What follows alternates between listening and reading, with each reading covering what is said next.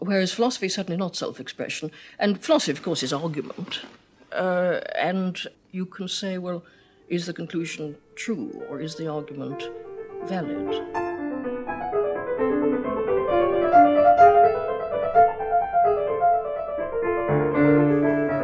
Welcome to Five Questions, where we don't ask if the conclusion's true or the argument valid, but what they say about you.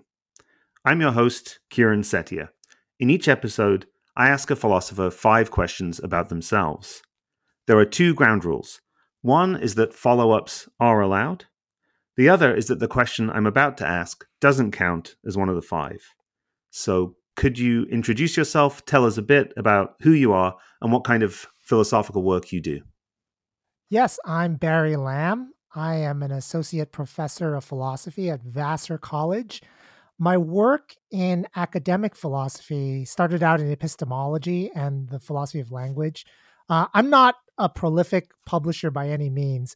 The stuff that I've written concerns the justification of belief, some issues about disagreement and probabilities, some essays about semantics and pragmatics of natural language. Um, probably more recently, I've been more interested in applied issues in ethics and social and political philosophy, um, particularly how considerations in metaphysics and epistemology affect the morality of certain public policies. And I came to all of this by doing more public facing work. So, probably most people know me as the producer and host of Hi-Phi Nation, which is a kind of storytelling philosophy podcast at Slate. Uh, I think my job in that podcast is to connect philosophy with stories from everyday life, from law, from science, from the arts, and so forth. Well, it's really great to have you here, Barry, in part because uh, I love Hi-Phi Nation and I love podcasts in general. And that has been a, an inspiration for this podcast, not because this is very similar. Uh, it's not sort of narrative in the way Hi-Phi Nation is, but uh, because you've been incredibly helpful in telling me how to start my own podcast. So uh, you you bear a little bit of the responsibility for the the existence of this whole thing. I'm going to start us off as always with a question from Iris Murdoch. Our first question. So it begins with a quote. She wrote, "To do philosophy is to explore one's temperament and yet at the same time to attempt to discover the truth." So, does your temperament influence your philosophical thinking? And if so, how?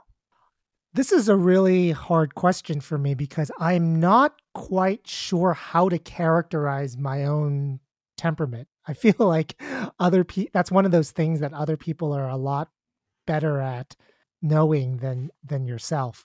I, I would say that my temperament is quite complicated. I think throughout my early, my younger years, my teenage years, my 20s, there was this feature of myself which I only see bubbling up now. It's not a major feature of who I am, but it was a kind of anti establishment kind of temperament. You know, the kind like uh, the, I was the kid in high school who would complain about things about what the principal or the administration was doing.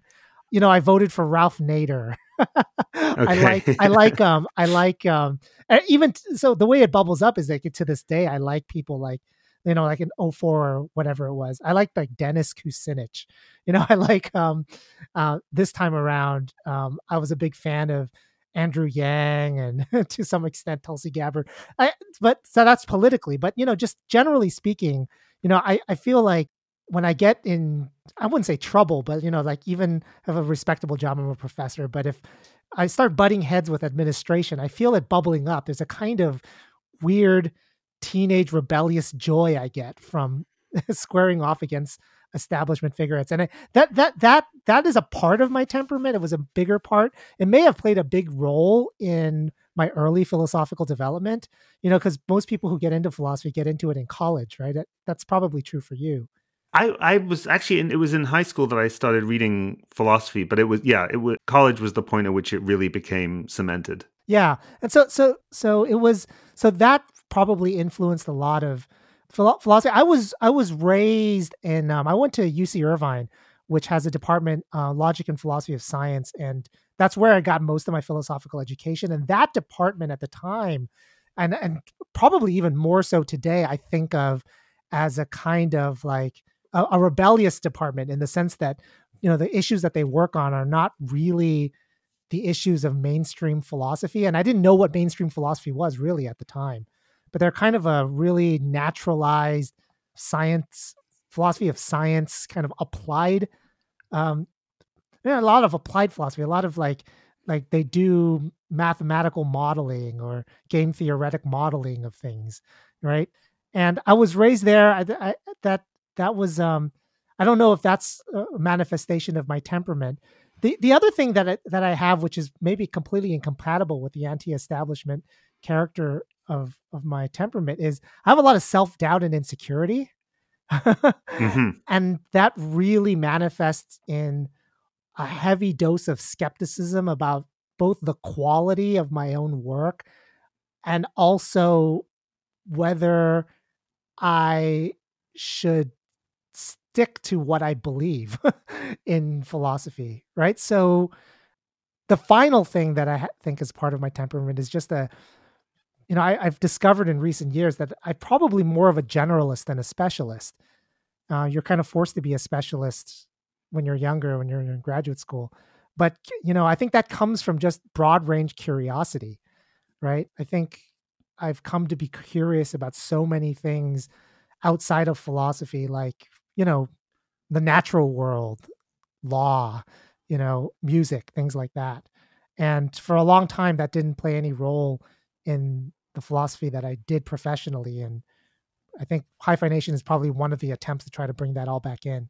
I mean, do you think of Hi-Phi Nation as itself rebellious? Is does it have a does it feed into that anti-establishment mentality or or not?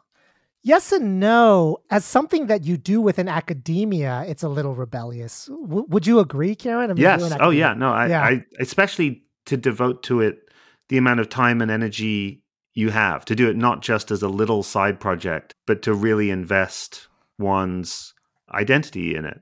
Yeah, and and it it's kind of started like that. It kind of started like I when I started, I just realized, you know, most of my profession and my career and the people who uh, are gatekeepers are going to think this is stupid and a waste of time and it, it just does it wouldn't contribute to career development at all. Um, it's not something that people are awarded even esteem which is nothing, you know? So that's one way of looking at it. I think another way of looking at it is that i actually think of hi-phi nation as a podcast is quite conservative. It's I think it's a little part of the self doubt and insecurity is that the, I, I've the genre in which I'm in is a genre that if you listen to the kind of shows that I admire, it's my show sounds a lot like them. So I haven't really rebelled that much. You know, th- my show doesn't sound like a strange piece of avant-garde art, for instance, which I think that if I was even more strongly anti-establishment, it would be. I would say, "Hey, everybody, this is philosophy," and also it's it doesn't sound like anything else that's out there. It's going to be audio and it's going to be artistic, and I don't care what anybody thinks. Right? There's a sense in which the insecurity about the insecurity manifests in, but I still want lo- tons and tons of people to listen to it. Okay, so like, let me make sure that it sounds like the kind of thing that I think a lot of people would want to listen to and then the other aspect of my personality, the generalist curiosity side, obviously comes through. Yeah, it's interesting that I mean, on the one hand, it it, it is your first podcast, right? So, it, it, oh, is that true? Is it your first? Yeah, yeah, yeah. So it, there's always room to do the the avant-garde, unintelligible podcast next. I mean, its timing is very interesting too in terms of professional reception because I think the time. How long have you been doing it? Five years. This is the yeah, I've been doing it five years. This is the fourth season, but yes, I did start like. I mean, that five year period has been one of very dramatic change, I think, in the profession of philosophy, in people's attitude towards public facing work. And I mean, there's a kind of feedback thing here. I mean, I think Hi-Phi Nation played a role in that, but I think the perception of it probably 10 years ago will be quite different from what the perception of it now and five years from now will be in that I think philosophers are much more appreciative, professional philosophers are much more appreciative of work that isn't inward looking. Yeah, I hope you're right. I don't know. I, I can't really gauge my whether my sense of professional philosophy is correct. I, I don't know whether that is. You know, uh, it's it's not the largest field, but it's quite large, and and and I don't know. I you know a lot of people's senses of things come from maybe graduate school or their early career, um, and maybe that's out of date. So, but my own sense is probably what you're considering like 10 years ago. But I don't know. I, uh, I'm not sure. I mean, there'll be a real question what, about the ways in which this kind of work is valued. It's one thing to value it in the sense of not disapproving of it and even admiring and appreciating it.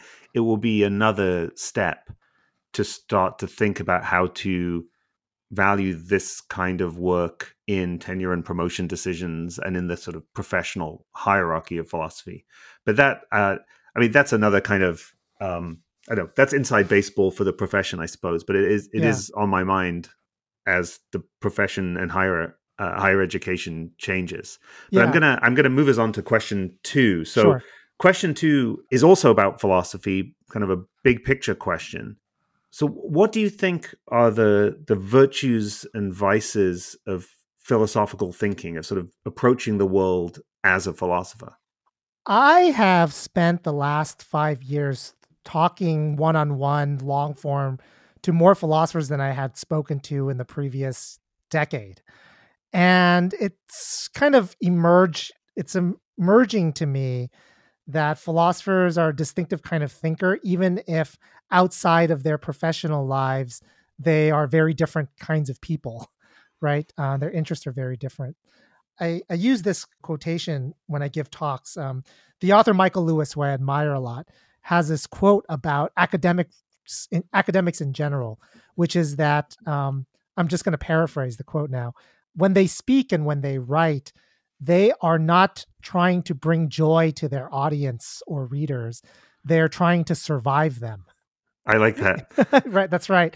And I, I actually think when I read that, I thought that's probably true of academics in general. It is just it's it's kind of like a, like the perfect characterization of a philosopher it seems to me, I like at least those of us raised in analytic philosophy, like that so much of your training and your education is about how well you are as a survivor of, yeah. of people going after you. Right. And and here's what I think comes out of that kind of training, virtues and vices of thinking philosophy. I think that there is a strange mix of overconfidence and skepticism that um, is not always compatible. Sometimes I think it's a toxic mix of that, depending on depending on the individual. So philosophers, I do this all of the time, speak in anticipation of objections. Yeah. And I think they think in anticipation of objections. And I think they can't st- help but think in anticipate in anticipation of objections, even if they're not thinking about things philosophically. I think even creatively, I find myself thinking in anticipation of objections or problems that people have. It's not it's not universal, Kieran, right? It's not Oh yeah. Yeah, it's not a feature of most people and most ways people train. Yeah, I think the way this this became most vivid to me was trying to write uh, my book about midlife, which was a general audience book, and realizing that the editorial voice in my head was so different. I think I had not realized how specific the editorial voice I had in my in the back of my mind when I was doing philosophy was that it was always, well, aren't you shouldn't you distinguish X and Y? Or what about these objections? Whereas the editorial voice when I was trying to write to entertain, or at least partly to entertain, was this is boring. The, uh, where are the jokes? You know, yeah. and it, I it really made vivid to me in a way I hadn't realized how much of a distinctive professional formation philosophy is. That's right and so I think that what this manifests. So it's it's both a virtue and a vice, right? This this constant way of thinking in anticipation of people attacking you in various ways. One thing I think it does is it tempers overconfidence, which I think is a virtue. Uh, I think it's a big virtue for a lot of people and in a lot of areas. But paradoxically, I think it gives philosophers it's a tendency we're talking you know um, probabilities here, right? So it gives certain philosophers an overconfidence in a particular kind of ability of theirs, which is an ability as a critic, as a as a destroyer of someone's reasoning in some area that you may not know anything about. Um, I've noticed this tendency among philosophers uh, that there's this strange mix between them being able to temper overconfidence in some things and being way overconfident in your abilities as a critic in some ways. No, I think that's exactly right. Yeah. So having talked a bit about the virtues and vices of being a philosopher, the philosophical training, here's question three. If you weren't a philosopher, what would you do? Oh man. Um so in philosophy we characterize differences between close possible worlds and far possible worlds, right? Yes. Um, and yeah. what you desire might be a far possible world, but not a nearby one. So I think that, so right before I discovered philosophy, the thing that I wanted to do was to be some kind of DJ in radio, like someone okay. who spins music in some way. And I think that's still a part of me. I still like to curate musical experiences for people. Um, but that's not a job that needs to exist anymore. Um, so that would be a far away possible world, I think. I, I, don't think that I would have ended up becoming a DJ. The more nearby possible world, actually, realistically, if I look at what my family does and what skills I had, which were none, and the kind of socioeconomic background I came from, I probably would have gone into construction or contracting work or carpentry or something like that. Do you still do that? Do you are you good at home improvement and uh, fixing things? I I am. I am. I've since sold my house. I actually sold a big house that I had to concentrate more on the podcast to free up money and resources. But I did a lot of, you know, I, I built a kitchen there and um, I built, you know, a kitchen island. I've I, I had all of these tools. I, I wanted to be just to, you know, pursue woodworking, which I've set aside. It's it's a part of my personality and it's a part of what my family does. I would have hated it if I did it for a living, but I think that's the nearest possible world. That's what I would have done. It would have been carpentry of some kind. Okay. So we're going to go back to philosophy for question four. What is the most important work of philosophy you've never read? it's really embarrassing to have to admit these things, isn't it? That, that's why that's why the question is there, Barry. Yes. I have never read any Hegel. Okay. I have never read anything. No, that's not true. I haven't read most of the things in the existentialist tradition. I have not read Nietzsche. I have not read Sartre. I have not read. I haven't even read Marx's Capital, which you know that's pretty embarrassing. I think for someone with a PhD and has taught for you know whatever it is. Well, initially I was going to press you on how you know they're so important if you haven't read them, but actually, given the list you came, that the chances of none of those being really important is so so small that you definitely have confessed to not having read some important work of philosophy, yeah. even if we're not exactly sure which one. Kieran, should I be ashamed of that? Like, what what other answers have you gotten? You know, people have really avoided that question. So uh, that there have been there have been some. No, actually, David Velleman's answer was pretty. He he revealed that he hadn't really read any of Kant's critiques, despite being thought of as one of the, the sort of more important Kantian inspired moral philosophers working today. So yeah. I feel like he that rivals you in the embarrassment stakes. But there's too much to read, so it's actually just completely impossible for everyone anyone to have read even a fraction of the philosophy that most yeah. philosophers would like to have read. What what what's your answer? Oh man, you can't ask me that question. I I um I do think the question is interesting to me in part because it requires you to judge that something is very important while you haven't read it. So yeah. you have to think about how you know it's important and why what you mean by important. So in a way I think Heidegger's being in time for me plays that role of something that I I think in some sense feels like it must be very important. It has yeah. a kind of heft and centrality to so many shifts in philosophical thinking in the last century. And that's the thing that comes to mind as the most important work of philosophy I haven't read. Yeah. But partly I, I, I am curious about what it, it tells me or tells us about people's sense of what's important. I mean, the other follow up question that I have in mind when people answer question four is why not? Why haven't you read it? Which I think is another another good question to ask. Sometimes the answer, I suppose, will be there's only so much time, but other times that might reveal something. No, that my my answers are more interesting than that. Um, okay.